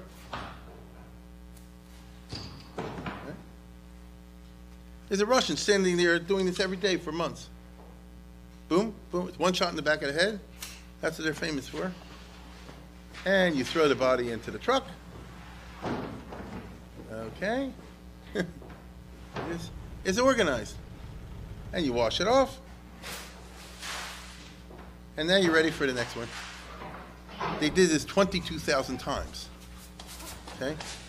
Stalin. Uh, and by the way, the BBC interviewed the shooters like 50 years later, and they said, oh, it was terrible. Some of my men couldn't stand the shooting so much, and they killed themselves. This is Eastern Europe you're talking about over here. Okay? And here goes another guy. So they call this Katyn. Right? Boom, there, end of story. And like I said, they did it 22,000. So on the one hand, what, what was the reason? The reason goes like this. These are the leaders of future Poland. No, they're not. These are the guys that be the, the, the thinkers, the generals, the statesmen, the political leaders, the writers, and, the, and, and when, when Poland gets back its independence after war. No, they're not, because they're not communists. Okay? And so there you have it. Now, the, so the Germans got shafted by the Russians, but then the same thing, the Germans, did, I'll start again. The Polish got it from the Russians, and then they got it from the Germans. The same movie shows you what they do to the professors from the Polish University in Krakow, right? And here's his professor, all called in to hear a speech from the German uh, officer, Dr. Mueller. You know, they think they're going to have instructions on how to run the university. Okay, you can see they're all intellectual type professor types. This is, by the way, one of the oldest universities in Europe, the University of Krakow.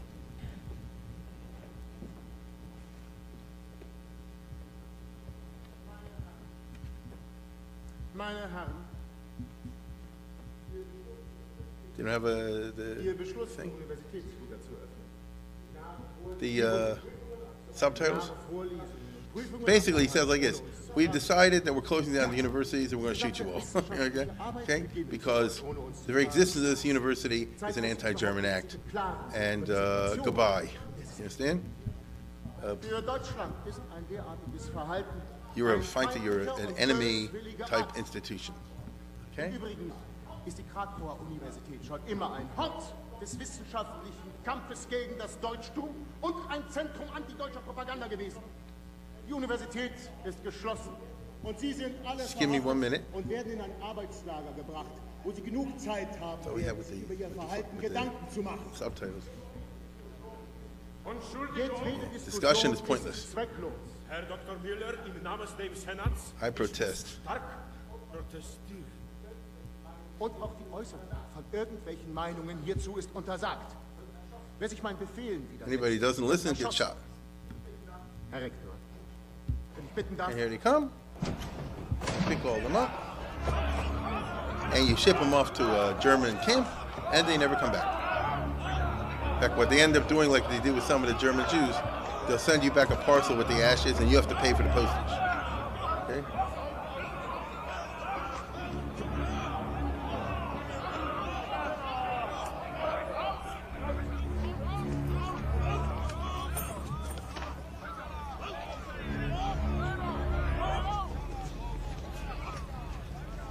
And they were totally unexpecting this, as you can tell. That's the end of That's. Now, so Poland, you know, they have their complaints of what happened in World War II. Now, how do they respond? Unlike the people of the Baltics, the Lithuanians and the others, the Poles are an allied country. It was England, France, and Poland, right? They're allied to the British and the French. They regard themselves as part of the West. They immediately set up, they never surrendered, they set up a government in exile in London. And uh, the leading figure in the government exile was General Sikorski, was well known, he was a, a, genuine Democrat. Uh, he was like Pilsudski. Let's go to the next one. But he opposed Pilsudski because Pilsudski was too dictatorial. So he's not anti-Semitic, really. You know, that's my point. But the Polish government in exile is, is a coalition of a lot of different groups, including our friends, the National Democrats, we talked about last time, uh, who are viciously anti-Semitic. So I love this. Here you are in Poland, representing Poland, fighting against Hitler, but you complain about the Jews. Okay? Um, the Sikorski guys try to shut him up. Why do they try to shut him up? Because anti-Semitism, he says, we know from our own history, plays into the cynical hands of Russia, as has always been the case. Right? How was Catherine the Great able to take over Russia in the first place? Because of religious persecution against the Protestants, these other guys like that. So basically, shut up. You understand? The only one you help every time you criticize the Jews, if you're on the Allied side, is, is, is Stalin. Because Stalin can then say, see what kind of guys you had to deal with? You understand? I put him in my hands. Russia's wonderful for the Jews, you see? And so the differences between among the Polish groups represented in the London government mirrors the divisions among the Poles in, the, in, in the World War II inside Poland.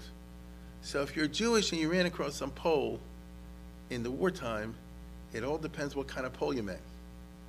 You see? Um, in 1939 to 41, the beginning of the war, the situation looked bleak for Poland, even if the Poles fight in the RAF and all that, but like, where's it going? How's, how's, how's England alone going to ever beat Hitler? They're barely hanging on for themselves in the Battle of Britain and the Blitzkrieg. But then the invasion of Russia in June 41 totally changes the political calculus. Because Stalin, who was buddies with Hitler, you know, he played chess. Stalin was buddies with Hitler, now lost that. Now he's got to buddy up with England. If he's going to buddy up with England, he's got to be friends of the Poles.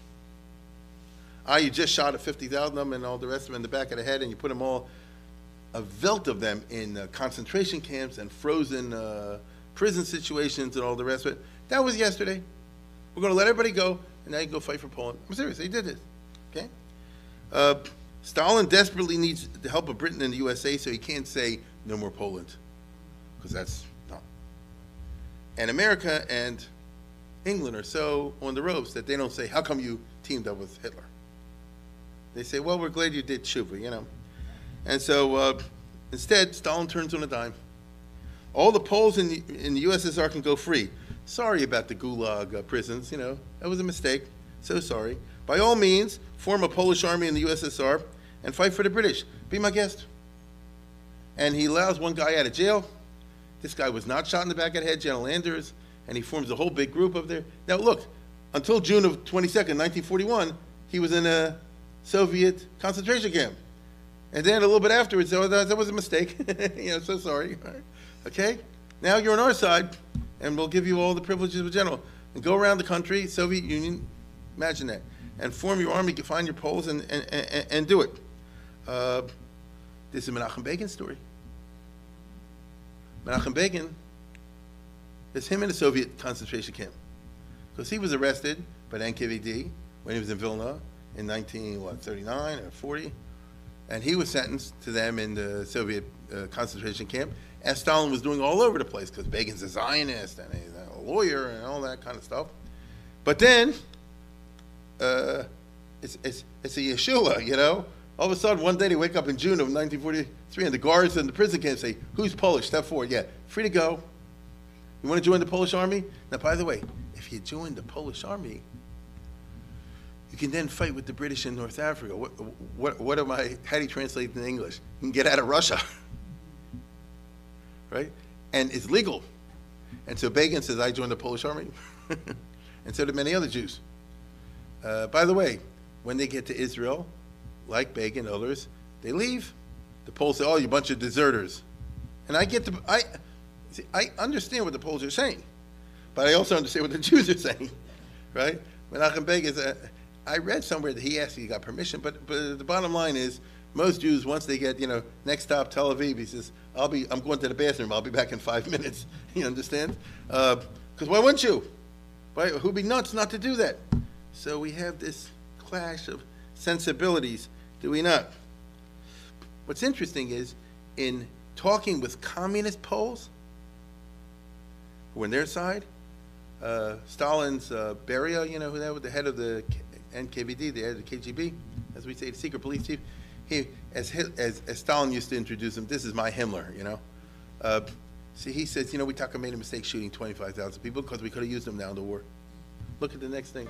Here at the Lubyanka, the headquarters of the NKVD, discussions were being held about the formation of a surprising new fighting force. A small number of Polish officers hadn't been killed back in the spring. They had agreed to collaborate with the Soviets. They were to form a new Polish military unit to fight under the overall command of the Red Army. In October 1940, several of them attended a dinner at the Lubyanka, hosted by the head of the secret police, Lavrenti Beria. Хотите что-нибудь выпить? Пожалуйста, возьмите. Думаю, мы согласились в принципе, что польские подразделения составят вооруженный отряд внутри армии. He wants Poles to fight for Russia. These are the communists, Poles.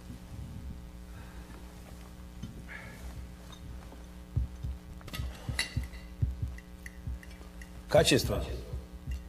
Вот что важно. Отряды, которые хорошо организованы и хорошо вооружены. Хорошо вооруженная дивизия сильна, как железный кулак.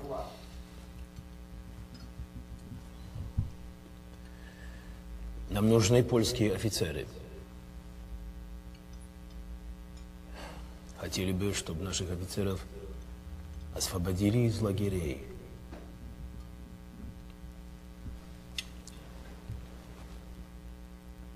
They still believed that the other Polish officers remained in prison camps, though in reality they had all been murdered by Beria's men six months before. Эти офицеры уже не в лагерях. Мы допустили большую ошибку с ними. Whoops. Да, большую ошибку.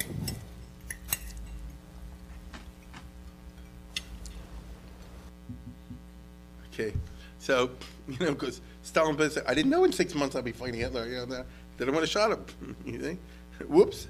Uh, so, why am I throwing this all at you? If you have no idea what's going on in this part of the world in this time time, how do you relate the way that the Jews and non-Jews related to each other or whatever? The Jews had their own, as we all know, misfortune in the middle of an ocean of other misfortunes and crazy people. Ours are unique because they went after each and every person, men, women, and children, and killed them. They did succeed. The others, they just killed a bunch. You know, they didn't get a time to kill everybody. Uh, from now on, once the British and the Americans on his side, Stalin has a new goal. It's not to wipe out Poland. He has what I would call a Chatchila plan, a B'di'eved plan. B'di'eved, worst comes to worst, he'll settle if he can get this, you know, the eastern part of Poland, and, you know, if he can hold on to that, so he'll be satisfied. But L'chachil, if he gets his way, he'd take over all of Poland, and that's what he did in the end, as you know. So all the Poles during World War II, the Poles, 1942, 43, 44, uh, are scared to death because they say we're stuck. Now, on the one hand, we got Hitler, and if Hitler gets beaten, we got Stalin. And they were right. And what's the plan? That some American army under General Patton's going to liberate Poland? It's not even within the realm of possibility. You understand? It's, it's, it's not even, you know, to, to imagine. And so get over it, guys. The Germans are being beaten and the Russians are coming in. Start to think along the line. The Poles can't handle that. I understand emotionally. They can't handle that, okay? They're terrified, they're angry. During all this time, during World War II, the Poles, I'm talking about the Goyim now, built up a large underground movement, including a civil administration, a government within a government underground, the newspapers and, you know, taxes and all that stuff, and an army, meaning a secret army, that is to say civilians, who get ready to fight when you give the word. It's very remarkable. But they always say like this, don't rise against the Germans too soon. Because first of all, it won't work, and second of all, it'll play in the hands of Russia. Then in the end, it happened anyway, but I'm, this is all the time they're saying, get ready for the day, get ready for the signal, get ready for the day in practice until then. So the politics in Poland during the war itself is crazy. How did the Jews fit in? That's the big question. Now, all I can give you is my take. Poland, as we've seen, had plenty of Jew haters and plenty of people who were not. By the late 30s, there were plenty of haters. But there were also the others. Remember, Poland did not have democratic elections since uh, the sanation, since Pilsudski's time, back in the middle of the, uh, of the 20s. Okay? So we'll never know in a free election would they have voted for the anti-Semitic parties, everybody, or majority voted for the more liberal parties. It's an open question. We can sort of see now how big a group were the bad Poles, because everybody knows those stories. The neighbors who gave people away, who uh, you know did all kind of things like that. It's not easy to see how many good ones there are because we don't know. Either way, the Poles, and I want you to understand this because I don't think we both usually do. In World War II, underwent a very weird experience in 1939 to 44, besides their own suffering.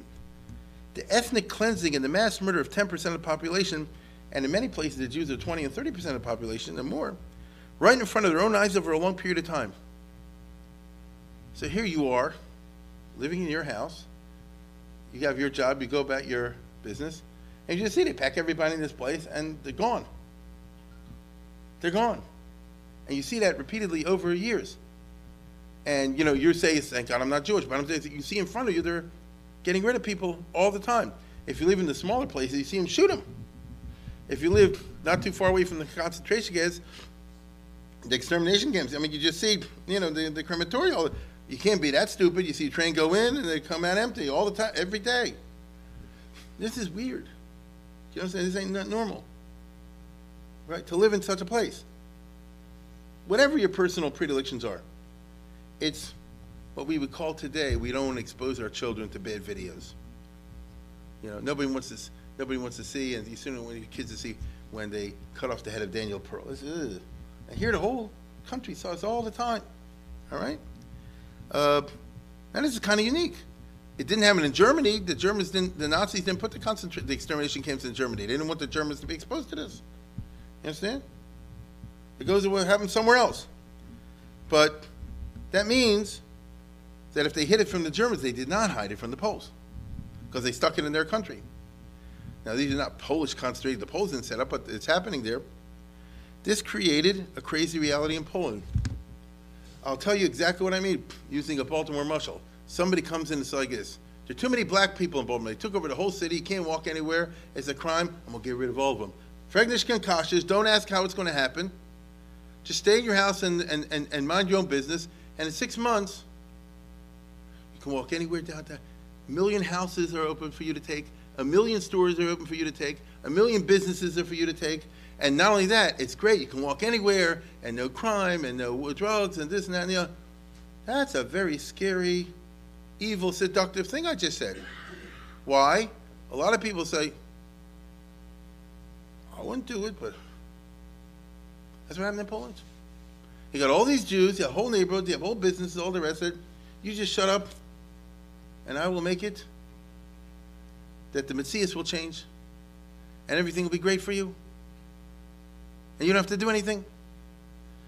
You understand? It's a, it's, it's, it's a, what I said before, it's a, it's a seductive reality, and that's the beauty of total evil, what they call radical evil. It exercises a fascination. We don't like to say this. Exercises a fascination. On so many people out there. I, I, I wish this were not true, but it is. And whether you want to admit it or not, Hitler today captures the imagination and admiration of tens of millions of people out there, maybe more. They say, no, it can't be. Not your next door neighbor, not your college professor, but you go around the world. I think you know this because they, all the time you see articles in the paper in this country, in that country, make Hitler T-shirts until somebody protests, and make Hitler songs until somebody protests, and say, "Wow, he, really, he, he did all. It's like a exterminator. You know, no more bugs. It's Gavaldic." And any group I don't like, if you do that, your mom has totally solved the problem. It's, it's great. So it's this seductive, radical evil, as they call it over here. In order for the evil to work, to exercise this unique attraction, it's got to be total. You got to kill them all. Because if you killed a bunch, you left a bunch behind, then it simply becomes an atrocity. And the survivors and the victims raise hell and do all kind of things like that and call attention. You're the one, your uncle was the one who did this, and your uncle was the one who did that. But if you get them all, nobody can point a finger at anybody, then it worked. then it worked. This is terrifying. This is scary what I'm saying up here because this beast lies within the human race. It's existential, it'll never go away. It's just as if somebody can tickle the you know bone to to to, to uh, you know arouse it. Uh, it's pretty bad. Now, in Poland, that's exactly what Hitler did. Not only in Poland, but in Poland. You can take over this store. Nobody's there. You can move in this apartment building. You never like where you live? Yeah, I can move over here. There's whole blocks now. Suppose you're a small town, of which there are a zillion in Poland. Shtetl, something like that. Half the place is Jewish, half the place not Jewish. And then overnight comes a shooting squad or this and the other. Now, the Jews have been there for 400 years. So that's been a Jewish block and a synagogue building and a butcher store and maybe a factory and things like that for hundreds of years. And no, it's not. Who's going to take it over? Well, there's nobody to take it over, so we'll take it over. If you take it over, how much are you going to give it back? What's going to happen if the real owner shows up at the end of the war? Once you've settled in, you're spoiling the dream. And so the same guy who wouldn't have shot the guy at the beginning in 1939 will shoot him in 1945, won't he? Do you get what I'm saying? And you can kind of understand it. That's the scary part. That's what I mean the radical evil. You have to be a person of great morality. You have to be a real Christian. I'm serious about this. People say right is right and wrong is wrong, and thou shalt not steal and all the rest of it. There are some, but most people out there, Jews as well as Christians, aren't necessarily built that way. If you're presented with this terrible thing, usually you'll keep it. Especially when you say, I didn't do it. Correct? I didn't do it. And if I don't take it, someone else will. So it might as well be me. This is nine days material. This is what happens in places like Poland. You understand? And it's uh, scary. And so you have a, an objective, powerful Yetzer Hara. All you had to do in 1939, 1940, as Mr. Radin can tell you, all you do is just say, he's a Jew. And you're gonna, you don't have to do it, you just finger him. You know, there's a movie, uh, are we able to do it? Uh, maybe you saw it, Europa, you about this guy. Well, wait a second. Is a Pole. Is Eastern Poland there? It's, you know, the German army's coming in the area, I just told you. The eastern part of Poland, which Stalin took over, and then the Germans come in. And this guy is pretending to be German. He got away with it. Solomon Perel. But the Polish guy knew him. And he's telling on him. And he's saying, What are you telling me for? You know, to think I'm German? And he said, The hell with you, you're a Jew, I'm not telling you. Look at this. It's a little town in, in eastern Poland. There's the boy who the Germans now think he's really Jewish. They think he's a German. Folks, Deutsch. So the Germans like the boy.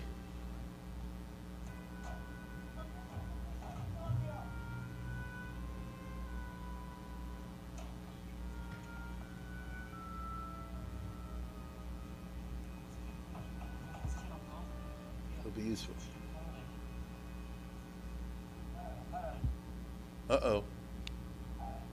The Polak, he knows him.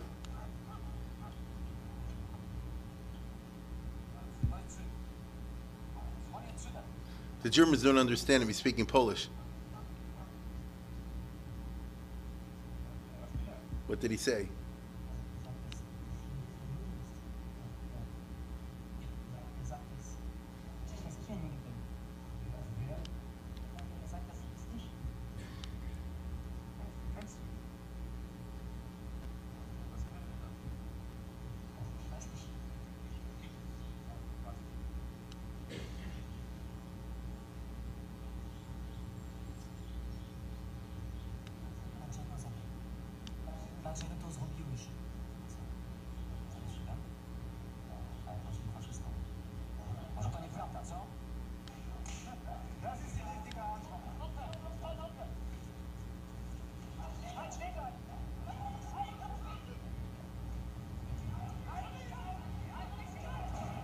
And he's the real guy.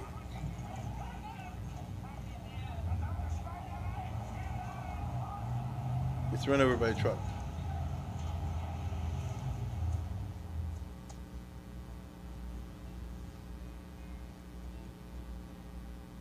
Unless you had a nutty story like that, you got killed. For every, that's a very unusual story. The whole movie's about it. If you, if that didn't happen to you, well, guess what? 99 out of 100 times that did not happen. right?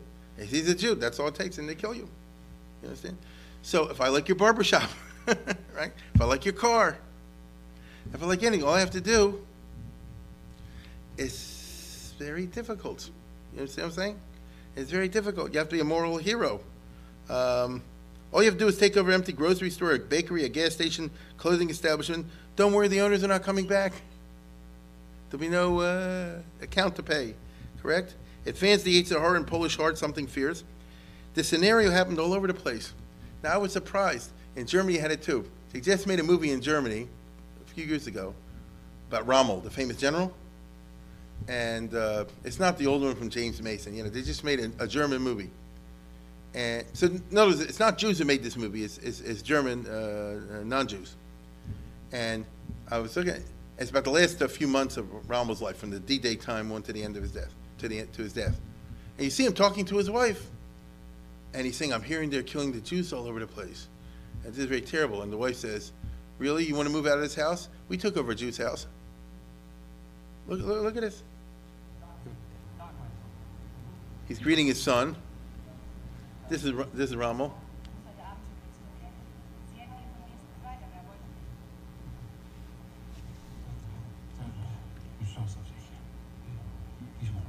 This is this is Rommel.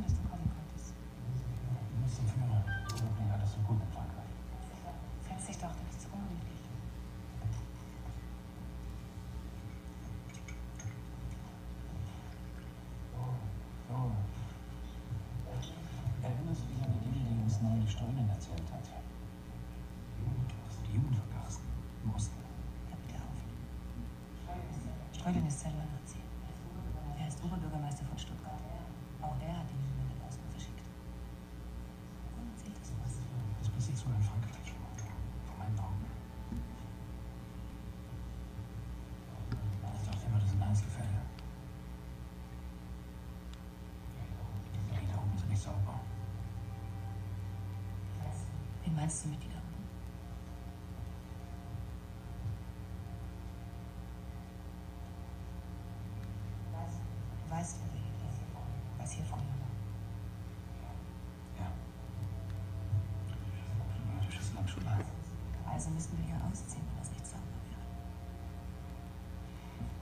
Lass dir doch sowas nicht einreden. So what did she say? She said, if you really want to do it, you want to give up the house? So that's a very, what's the right word? Not subversive, but you subjoin, you know, you, you, you co-opt everybody, because if you take the guy's car, you're uh, cooperating, aren't you? If you take the guy's bank account, if you take the lady's, uh, you know, shop, uh, frankly, if you take her shoes, do you, do, do you see how you make everybody an accomplice?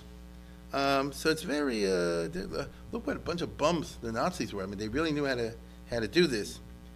Did the Poles perpetrate massacres during the years of the operation, occupation, not after the war, during the years of occupation? Yes and no. It depends on which half of Poland. At least this is my understanding. I hope I'm not wrong about this. But remember those two lines, Western Poland, Eastern Poland. Uh, yes in the East and not in the West, like those pictures I showed you before. There was in the East, a collective phenomenon of Jews who ostentatiously welcomed the Russian army in 1939-44. This was a terrible business. When Stalin sent in the armies, uh, again, you'll see in a second in the, in, in the movie, when Stalin sent in the Russian armies into eastern Poland, which is the Ukrainian area, Lvov and all that, and into Lithuania, Latvia, and Estonia, the Goyim hated it, unbelievable, because the Russians are coming in to close down the churches, they're going to communize everything, they're going to, anybody who's uh, halfway rich, I mean, even a middle class, they'll be sent to Siberia, it's going to be terrible. So this is like a nightmare, seven nightmares, and the Jews will come out and welcome the Russian army, because the Jews are figuring like this, you got, that's what you do, you know, you kiss up whoever's in charge. You follow? Now, no, nobody had any idea that one year later, it would flip. And so the Lithuanians and the Estonians and the others were so angry at this. And I, I get it, you know. Uh, and the Jews would show, in order to kiss up to the Russians, they say, now, now I take that Polish flag and trample on it. If you're a Pole, you never forget it. If you do that to the Estonian flag, you never forget it. You understand? And they end up saying, you know, the, the and Stalin says, I really represent the masses of Ukraine. He said, no, you just represent a bunch of Jews. That's what they'll say. And so they'll experience them in a Hitlerian fashion.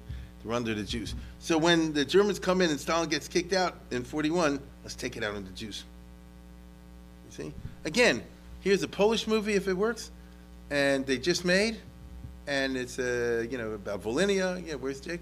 And uh, the Russian army is coming in in 1939, and you and again, this is a movie made by not people not Jewish, and you see who is who is welcoming them among others, not only welcoming them, the Hasidim. Now I, I don't know if it was Hasidim, but you know uh, the movie's trying to make a point. Okay, you have you don't have it? Okay, fine. Then you, you, you, you understand the idea. All I can tell you is it turned the non-Jews white hot in the hatred. Okay, it was a terrible mistake. Who could know? But it was a terrible mistake. Um, and as far as I'm aware, the cases that maybe you've heard of, like Ed or whatever the place is, and uh, other where the, where the Poles went in burned Jews down in the houses, put them all in there. It's all Eastern Poland.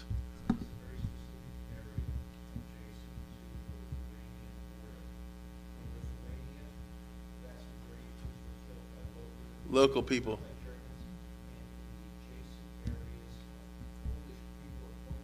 Right. Are they Polish though? See, it's very complex. That's it. But it also was a big pogrom, as you know, in Lvov, a terrible thing.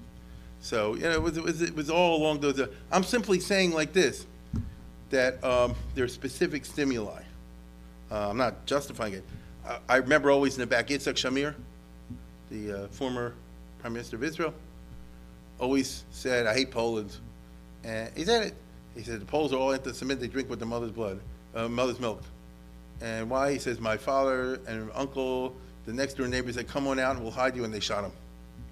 And so today, I just wondered where was it? I looked at it. It's Taka and Grodno, you know, right near there, where he's saying, meaning you have this uh, pattern, okay, which is a horrible pattern. But those are the people not killed in the concentration camp. Those are the people shot in the huge ditches by the uh, ditches by the Holocaust uh, over there. In Western Poland, but I said before, that never happened. The, the, the, Russian army never came in. The Germans came in in September 39, the Jews weren't cheering for them. You see? So the Poles saw with their own eyes for years. The Jews herded in masses in the ghettos right in the middle of the town. Now here's Mr. Radin. The, the Warsaw ghetto is in the middle of town, right? Exactly. In Lodz. It's mamish in the middle of town. It's not out you know, like Auschwitz somewhere out out there. It's right there. So if you're Polish, you see is a wall, it's people you see starving. Some of them try to escape out. He can tell you better than I can. Uh, they saw the extermination camps with trains going in and out because places like Belzec and uh, let's put it this way: how where is Auschwitz located? It's like 40 miles, I think, from Krakow, right? About 40 miles. Uh, it's nothing. It's, you know, like less than Silver Spring. Uh, and so you see these mini cities because that's what Auschwitz is. And you see the uh, extermination places, pure extermination. So what do you say about the Poles? The reactions varied. If you were the National Democrat type, you say keep up. You know, you cheered. Now I didn't say you participated. I say you cheered. Okay. Uh, because they say like this: the Krauts are doing one good thing to getting rid of a pest. I can guarantee when the when the Holocaust is over, the Poles are going to say like this: Hitler was terrible. At least he did one good thing because now I have my house and I can walk in this neighborhood. I don't see any Jews anymore, and there's no synagogue there. Always was a turnoff to me, and all the rest of it. You know, all these Hasidim, eh, right? Gone, gone, gone. Uh, I, the Poles are going to get killed next. It never happened there, so they, they don't see it that way. If Hitler would have ruled Poland for another couple years, then they wouldn't have anything to talk about because he killed them. But didn't ha- as I tried to explain to you tonight, it didn't happen. And if you're a national Democrat, you say, I'll figure it out on my own, but the common danger should not lead, should not lead to Jewish and Polish brotherhood.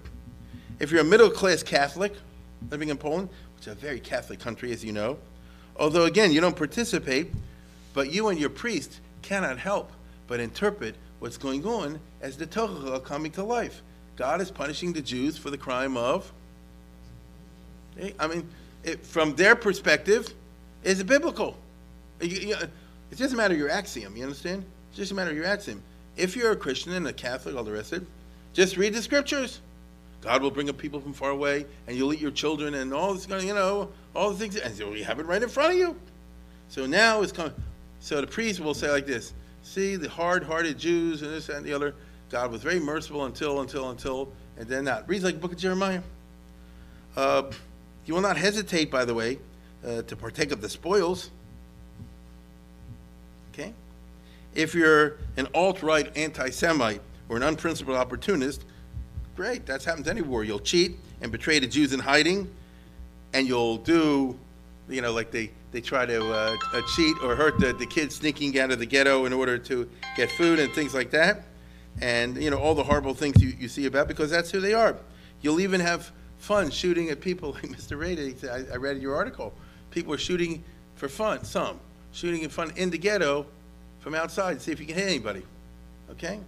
Um, that's not everybody, but it's, so basically, are you a Hillary person? Are you a Trump person?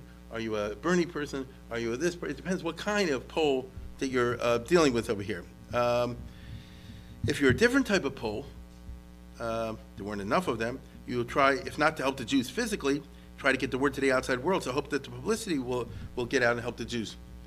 Uh, the famous uh, Karski, okay, who was uh, not Jewish, was a Polish officer. Now look at this. They sent him from the underground to travel through Germany to get to England, and eventually get to America to say, first of all, he had messages about Poland, but he also said, by the way, Germans are exterminating three million Jews. They set up an industrial process, and I don't see anybody doing anything about it.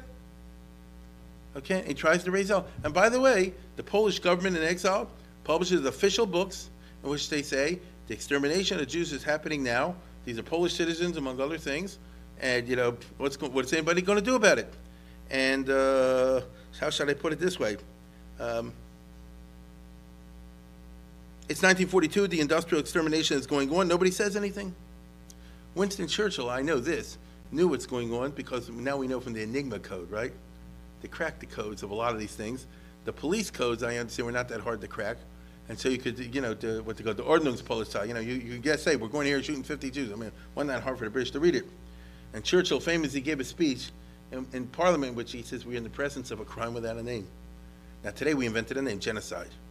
But that time they're like, what is this? You know, never had before. There's a government organized policy from top down in, in an official bureaucratic way to kill every baby, every child, and all, all, all the rest of it, as, as, as you know. Okay? The best of the Poles, by the way, it's not only the Poles who don't act. Karski, you'll see in a second, very famous. Well, the hour is late, so I'll skip it. He says, um, Karski is very famous. He went to FDR. And if you're interested, just Google Jan Karski and you'll see it. Because he gave a famous interview. And he goes in FDR in July of 1943, and he says, I'm here from Polish Underground, and Roosevelt, don't worry, we're going to take care of Poland, everything will be fine, and uh, and Poland needs this, and also they're, they're murdering the Jews. Roosevelt says, okay, you know, next item on business. And he's like, shut, you know, like, what is that? And I think he asked him, he asked, do you have any questions for me? And Roosevelt said, how many horses are in Poland? Because uh, did the German army uh, confiscate all the horses? You know, Did that's how the Jews are. Because Roosevelt figured, like, I'll tell you very simple. Roosevelt figured, like, there's no way we can help them. The only way we can do is end the war. So I'm just interested in a bigger picture of how we defeat Germany. Because that's the only way you'll stop the Holocaust. If you defeat Germany. I, there'll be no Jews left. You know, what, what, what can I do about that? Secretary leads me to his office. I see Roosevelt. He looked like a world leader. Like a world leader? World leader, yes. As a matter of fact, he struck me, he was more than the President of the United States. His formulations, his gestures, he did consider himself a world leader. He sits behind his uh, desk, behind him, of course, all American flags, you know, very impressive, the whole wall covered by them, very high chair, Grand Seigneur, because I was warned he will not get up when he will shake your hand. He's crippled. Shakes hand. Please sit down, Mr. Ambassador. Says, Mr. Karski, uh, I know about you. have been informed about your great work, contribution to the Allied cause. I am sure that you would like me to be informed about things in Poland, please. Now, realize this, I had it throughout my entire mission. For me, the Jewish problem was not the only problem. For me, the key problem was Poland. Curzon line, Soviet demands, communists in the underground movement, fear of the Polish nation, what is going to happen to Poland. This was the emphasis. Of your mission? Oh, ye- yes, of my mission, of course, and my concern, naturally. I speak to the President in those terms expectations, fears among the leaders. All hope, Mr. President, has been placed by the Polish nations in the hands of Franklin Delano Roosevelt.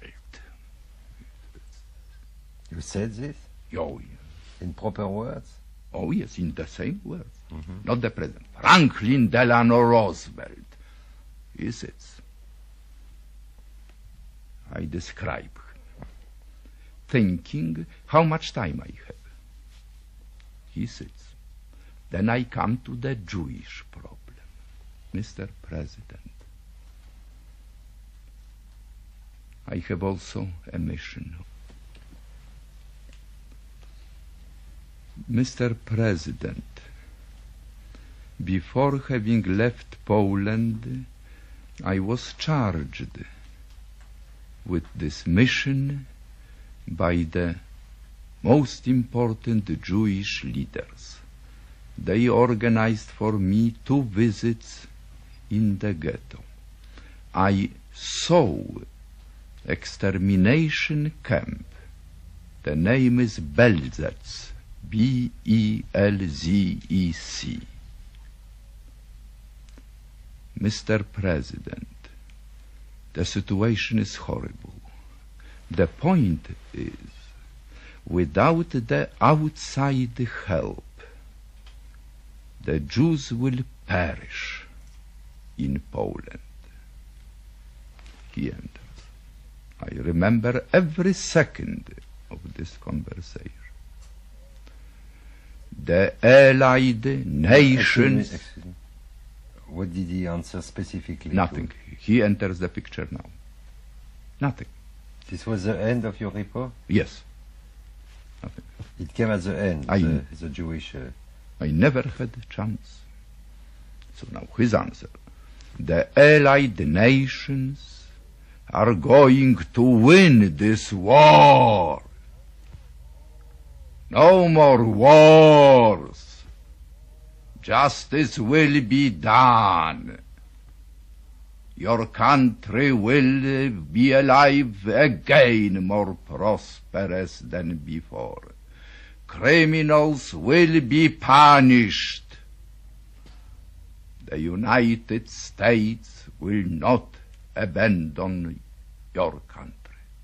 As a matter of fact, now he says, So he wasn't. This is a Polish guy, Polish Polish, Poland who escapes from Poland to warn the world that they're killing the Jews, the Germans are, and it doesn't get any traction. Right? Doesn't get any East traction. It's famous. Prussia I think he went to Felix Frank. The, the or a lady Jews in part America were no good. of He East went to Felix Prussia. Frankfurter. That's the top. No more said, corridor. You know what's going on? And Frankfurt said, "I'm not now, He said, "I don't say you're a liar, Mr. Ambassador, what do you think Macabre." about No, it's, it's too much of a shock to me. Mr. Ambassador Great. So people are dying, but you can't do it. Too much of a shock. Imagine a doctor who's like this this. I can't handle that. The sight of blood bothers me. Okay? Uh, not very great. The best of the Poles Then, are, in theory, in favor of helping the Jews, especially if they fight the Germans. They even Poland, set up a Polish organization, your believe it or not, Polish to help the Jews, although I don't think they did This that much. country so the will never is, no matter what kind of. Pole you are, by they 1930, 40, have a friend Hitler has created a the president of the All over the United country, you just have States. empty houses, And empty he does businesses, ask me empty places. I mean, it's, it's, it's like I said before, just use your, a, a, a local model to understand the, the shock of it. Do you know what And since question by he asked me? The Poles realized Do the I going, that he's not going to get around to understand killing the Poles, no matter what he would like to do. man? That's not going to happen. That before the so, war, Hitler kind of did Poland Poland was essentially I didn't do an it, agricultural you know, uh, and I think it's terrible and all the rest of it. Yes, Mr. But I will, I will take over that shop, won't It I? I will take over the shop. Poles won't necessarily say it Well, publicly, now, what we understand in the Russian cleaned up their campaign, and he did it in the the best Germans possible way without involving the Poles. had to use After all, as far as I know, tremendous amount of they didn't use. Polish guards in the concentration camps, shooting squads. Did they these take those types. They had a lot of courses from Poland? Ukrainians, Belarusians, Latvians, Because with your I'm serious, these are guys that agricultural controlled the concentration camp economy, and did all kind of terrible things. You I need don't know horses. about Poles. Am I right? Mr. President, Right. If, in other words, it, Yes.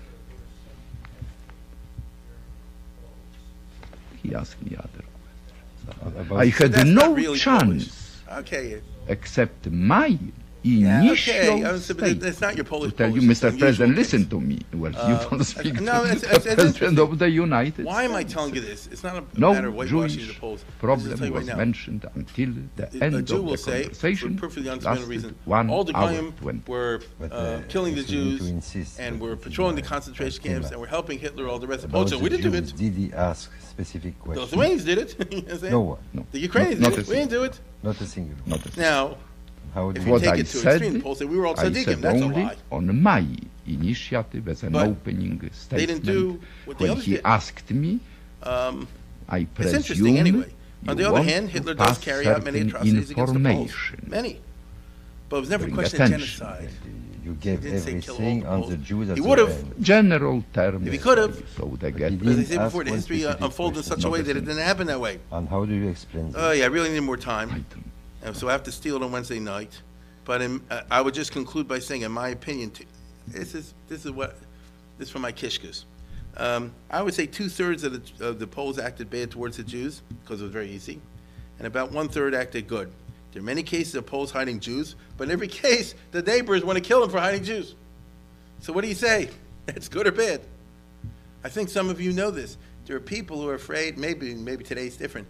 There are people for decades who say like this, don't put my name in for Israel. For the Yad Vashem. If my neighbors find out that during the war I hit somebody, they'll kill me now. Imagine that. You see? So what do you say? They're all bad. Well, there's this good one, but then there's the neighbors that are bad. So you end up with all that kind of business. Um, but don't worry. Uh, there is divine justice. And as soon as the Jews are killed out, Poland's sorrows begin big time. But that will do next week, or I should say Wednesday night. The rest of this com- uh, complicated tale. Good evening.